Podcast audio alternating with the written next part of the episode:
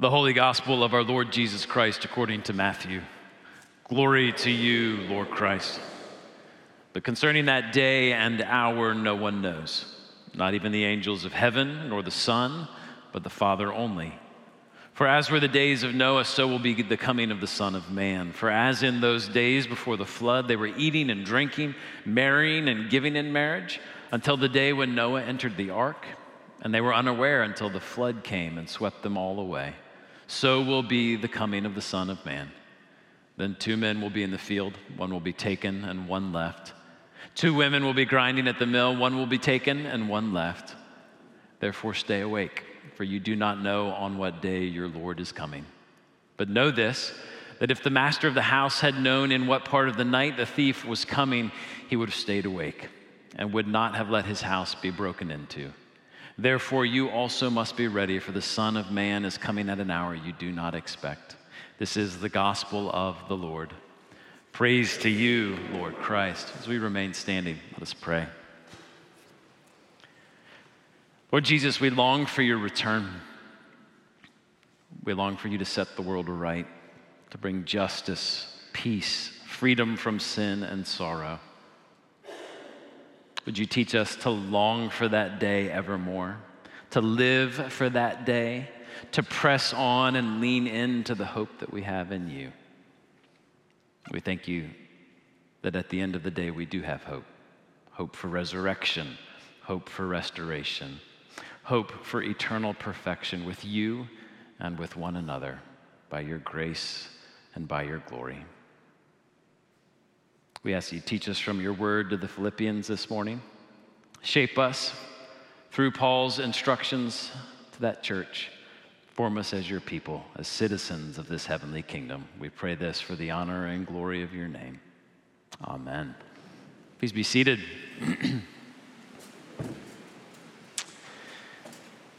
so, we're in chapter three of Paul's letter to the Philippians this morning. And I want to start by reminding you of the social and political landscape within which these early Christians lived.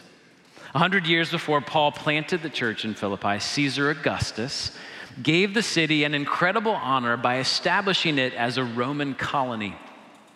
Located along a major trade route connecting Europe to Asia, Philippi wasn't large, but it was strategically important. And under Caesar Augustus's patronage, it became self consciously Roman. The people of Philippi were granted official citizenship of the city of Rome, and as a result, they didn't pay any taxes. In return, they were loyal, extremely loyal. The cult of the emperor flourished in Philippi, meaning that Caesar was worshiped as one of the gods. The Philippians didn't live in Rome, but they did everything they could to live like Romans and to look like Romans because they were citizens of that august city. In his letter to the fledgling church in Philippi, Paul uses a technical term that occurs nowhere else in his other letters. It turns up in chapter 1 and then again in our reading this morning in Philippians 3:20. But our citizenship is in heaven, he writes and from it we await a Savior, the Lord Jesus Christ. As one commentator writes, citizenship is a term whose explosive theological and political potency in this context are hard to exaggerate. Paul deploys it as a stark reminder of what is at stake when it comes to following Jesus and he refers specifically to Jesus as Savior and Lord because both of these terms were widely applied to Caesar at that time. For the pagan citizens of Philippi, Caesar was Savior and Lord because they were citizens of Rome. The Christians of Philippi, however, who called on Jesus as Savior and Lord, were citizens of heaven. Now, how do you learn to live like a citizen of heaven when your home address is Philippi? How do you learn to live like a citizen of heaven when your home address is Raleigh, North Carolina? In some ways, the whole letter to the Philippians is about this question. And our passage for today gives us an opportunity to take a closer look at several practices central to living as citizens of heaven, even while we are residents of Raleigh. And the first practice is this it's take hold and press on. Take hold and press on. So our reading begins in chapter 3, verse 12. And it's on page 981 in the Red Bibles if you're not there already. Paul is in mid thought. He's been talking about resurrection and about righteousness the righteousness and resurrection of Jesus Christ, and the righteousness and resurrection promised to those who trust in Jesus for salvation. And so he says this He says, Not that I've already obtained this or I'm already perfect, but I press on to make it my own because Christ Jesus has made me his own. Brothers, I don't consider that I've made it my own, but one thing I do, forgetting what lies behind and straining forward to what lies ahead, I press on toward the goal for the prize of the upward call of God in Christ Jesus. Notice the repetition of the phrase, make it my own. Paul says, I press on to make it my own because Christ Jesus has made me his own. Brothers, I don't consider that I have made it my own. Now, Paul's still talking about righteousness and resurrection and all that comes with our salvation in Jesus. He hasn't yet made it his own, he says, because he's still running the race of this life. He won't ultimately receive the salvation he longs for until Jesus returns. But he's not simply waiting idly for that day to come. He's pressing on to make it his own here and now, looking to live a life that's worthy of that salvation. At the same time, Paul is perfectly clear that he's not trying to earn something. As he says in verse 12, he's doing this because Jesus Christ has made me his own. Jesus has already taken hold of him, given him the gift of salvation, and invited him into a life of righteousness. Paul's approach to the Christian life is captured in another verb that's repeated twice in this little paragraph. He says in verse 12, I press on to make it my own. And then in verse 14, I press on toward the goal for the prize of the upward call of God in Christ Jesus. So that verb, to press on, it was often used in, an, in the context of athletics. It means to run after or to aggressively pursue something.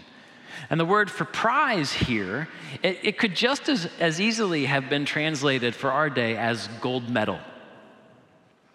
Paul is comparing the way we are to approach the Christian life to the way in which an athlete prepared for the ancient Olympic Games. My wife Alicia works part time for a man, a dear friend of ours, who is a chaplain to elite athletes. And this weekend, she is in Southern Virginia helping to host a retreat for a small group of these athletes and some chaplains. As she has been introduced to the world of elite athletics over this past year, one of the things that we've learned about is the absolute single mindedness with which these men and women live their lives. Everything in their lives is built around the goal of peak performance. For some of these athletes, that quite literally boils down to just a few days every four years at the Olympics. For others, it is a grueling 162 game Major League Baseball season. Regardless of the sport, these men and women structure every minute, every meal, every mile on the track or in the pool, and every training session in order to maximize their ability and lead them to victory. That's how Paul approaches the Christian life. As he says, but one thing I do, forgetting what lies behind and straining forward to what lies ahead, I press on to the goal for the prize of the upward call of God in Christ Jesus. I'm afraid that most of us would have to admit that our hopes and our goals are a little bit more terrestrial. We want to reach a certain level professionally. We want to earn enough to retire comfortably. We want our family members just to be stable and happy. None of these is wrong, but none of these is worth living for. Paul's encouragement to press on toward our he- heavenly home, it relativizes all of our other goals and then it redefines them. He forces us to ask ourselves, how should I rethink the value of my 401k in light of my eternal salvation? How does the hope of heaven reshape the way I think about the happiness of my children? How might professional success impact my pursuit of righteousness? It's fascinating to me that when Paul describes pressing on, he mentions the importance of forgetting what lies behind. Now, elite athletes are always being judged by other people on their most recent performance. But the athletes themselves, they are always focused on the next competition. Their fans and their detractors are talking about what happened while they're working toward what's next. If their most recent efforts resulted in failure, they'll be tempted to despair, they'll be driven by fear.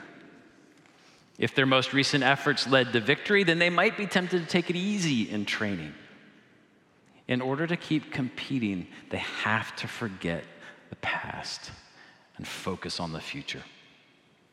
Some of us, some of us are constrained in our Christian lives by the failures of the past.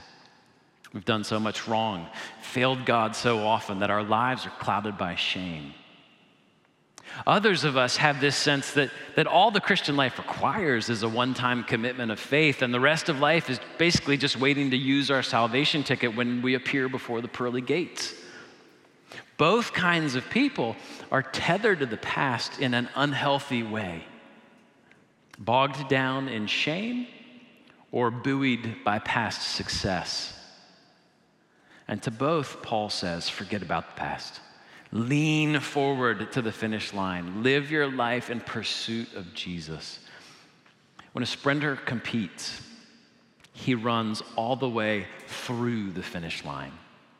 Leaning forward at the end, never holding back. That's how Paul encourages us to live our lives as citizens of heaven. Press on. That's the first thing we do as citizens of heaven. And the second is this we are to practice the art of imitation. Practice the art of imitation. During the uh, 2021 2022 English soccer season, Pierre Emerick Aubameyang was the highest paid player at Arsenal Football Club. A gifted striker, he could find the corner of the net from just about anywhere. But there was a problem. Aubameyang played fast and loose with the team rules. He missed training sessions. He traveled without permission. A few years older than most of his teammates, Aubameyang was meant to be the leader of the team. He was meant to be a role model, but he wasn't acting like it. And this left the manager of the club, Mikel Arteta, with a tough decision discipline his superstar and risk alienating him, or try to keep him happy and hope the other guys don't follow his example. Arteta's decision cost him the support of the team's fans, and it nearly cost him his job because not only did he discipline Aubameyang, he sold him to another team. This left Arsenal without a number one striker and without a captain in the middle of the worst season in recent memory. What turned out to be the best decision of Arteta's career. As the season wore on, younger players began to step up. They rallied around each other. They played unevenly and sometimes ineffectively, but they all grew up. Several of them stepped into key new leadership roles, setting an example and pulling the others along with them. It was clear to those who were watching, and yes, I was one of them, that something was happening in North London. Well, this year, Arsenal is the youngest team in English soccer and they're at the top of the league. Their captain is a 23 year old Norwegian international. And here's the point the point is that role models matter. Pierre Emerick Aubameyang was the best player on the team, but he was holding everyone back because he was a bad example. So Arteta replaced him. Role models matter. And Paul understood this so well. Because of this, after urging his friends in Philippi to press on toward the goal of life with Jesus, he said to, to them in verse 17, he said, Brothers, join in imitating me and keep your eyes on those who walk according to the example you have in us.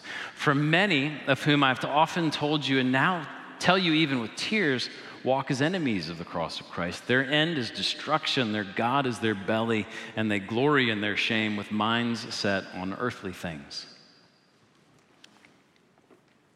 You know, the Christian life, it's strange enough and it's hard enough that we are not going to figure it out on our own.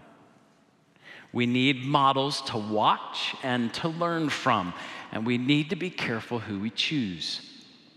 Paul says that there are many who started out well but then lost sight of the goal, succumbed to temptation, and embraced the God of their bellies, meaning they decided that earthly pleasure was better than eternal joy. We might think of these as former athletes. They've given up on training, lost sight of the future, stopped leaning in. Don't follow them, Paul says.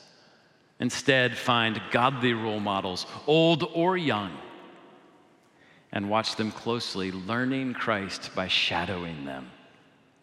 And notice Paul's boldness here. He makes no bones about telling the Philippians to follow his example. He wants them not just to do as he says, but to do as he does. A few of us are willing to be this bold.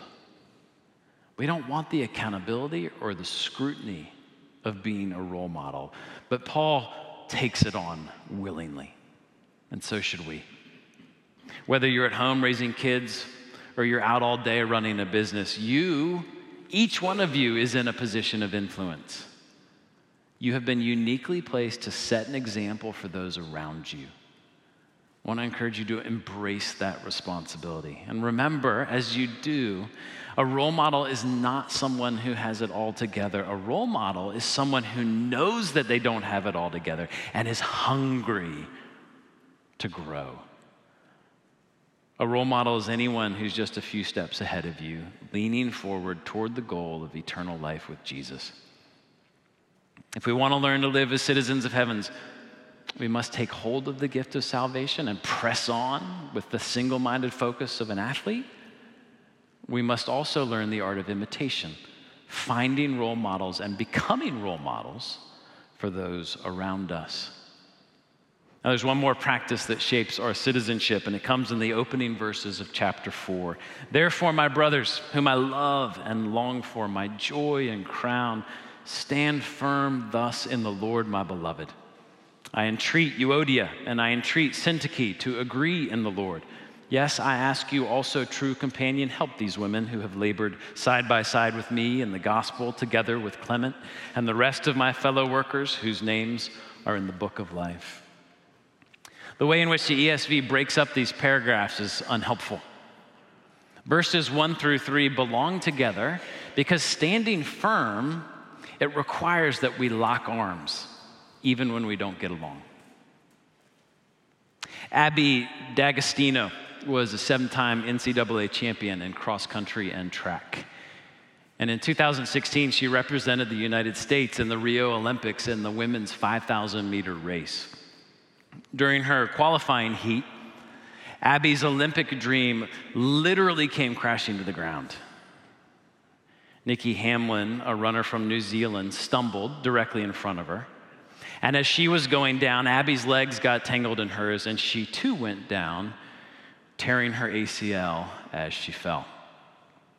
Now, what happened next, you may remember, it became one of the defining moments of the 2016 Olympic Games. Abby, unaware of the extent of her in- injury, got quickly to her feet. But instead of trying to rejoin the race, she bent over Nikki Hamblin to check on her. Elite athletes don't do this. By turning back to help her fellow competitor, she abandoned any hope of qualifying for the final. But as she tried to help Nikki to her feet, Abby collapsed in pain. This time, Nikki bent down and helped her get off the ground. The two women locked arms, limped forward together, encouraging one another, and both eventually finished the race. These two elite athletes were competitors. They weren't meant to help each other. They should have been bitter and angry about what had happened. But they locked arms and they limped forward. And we need to do the same. The Christian life is hard. Pursuing the prize of our upward call in Jesus Christ is just as demanding as competing in the Olympics. We need each other in this pursuit. Now, we aren't competitors like those two ladies were, we're teammates in an endurance sport. And because of this, we cannot waste time or energy by refusing to get along with each other. And that's why Paul publicly calls out these two women, Euodia and Syntyche, in verse 2. And he tells them basically, y'all need to stop bickering and get along. Too often, too often I hear of conflict within our community leading to ruptured friendships. Or I learn that someone has been rude, dismissive, or arrogant to another member of the church and refused to apologize. Instead of seeking to repair divisions or solve disagreements, though, most people do one of three things they pretend it never happened and default to a superficial relationship, or they gossip about each other with friends and treat each other coldly from a distance. Or they engage directly, but in such an unhealthy way that the relationship falls apart and one of the two decides to leave the church. These internal conflicts, I think they probably grieve me more than just about anything else. If we want to finish this race together, we have got to grow up in how we handle conflict with one another. And the key to growing up in conflict is humility. This long section of the letter on the Christian life emerged out of Paul's reflection on the humility of Jesus in chapter 2 and his challenge for us to live with the same kind of humility. Sometimes humility means confessing your thoughtless arrogance toward another person and apologizing. Sometimes humility means telling another person they've hurt you and asking for an apology. Sometimes humility means inviting a third party to get involved, as Paul did with these women, to help you sort out your differences. Several months ago, our bishop called me. And much to my surprise, he began the conversation by saying, Hey, I'm calling because I need to apologize to you. It was a small matter, but one that he felt compelled to address. Last week, I found myself on the other side of the equation, and I had to call our bishop and say, Hey, I'm calling because I need to apologize to you. That's what the gospel requires of us. It's hard, it's humbling, but it's necessary because, as Paul says in verse 3, our names are written side by side in the book of life.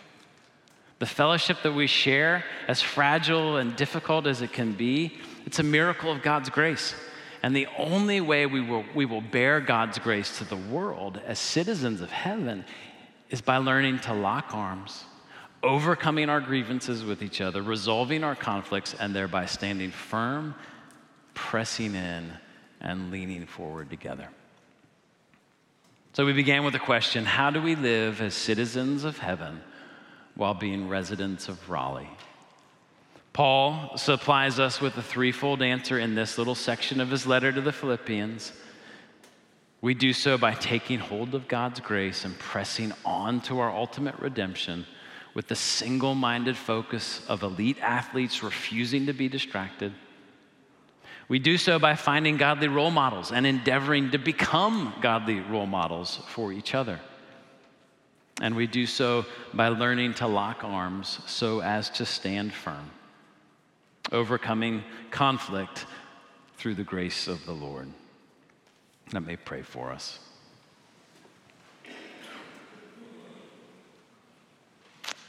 Lord Jesus, give us strength to press on, to take hold of the prize of the upward call of life in Jesus. Lord, give us courage to be the godly role models those around us need and the humility to seek out godly role models for ourselves. May we learn to practice the art of imitation. And Lord, as we do these things, would you lead us to lock arms with one another in order to stand firm by dealing with the conflict that comes so naturally and easily in the midst of life together, dealing with it with humility, persistence, patience, and grace, that we might bring you honor and glory. We pray this in Jesus' name. Amen.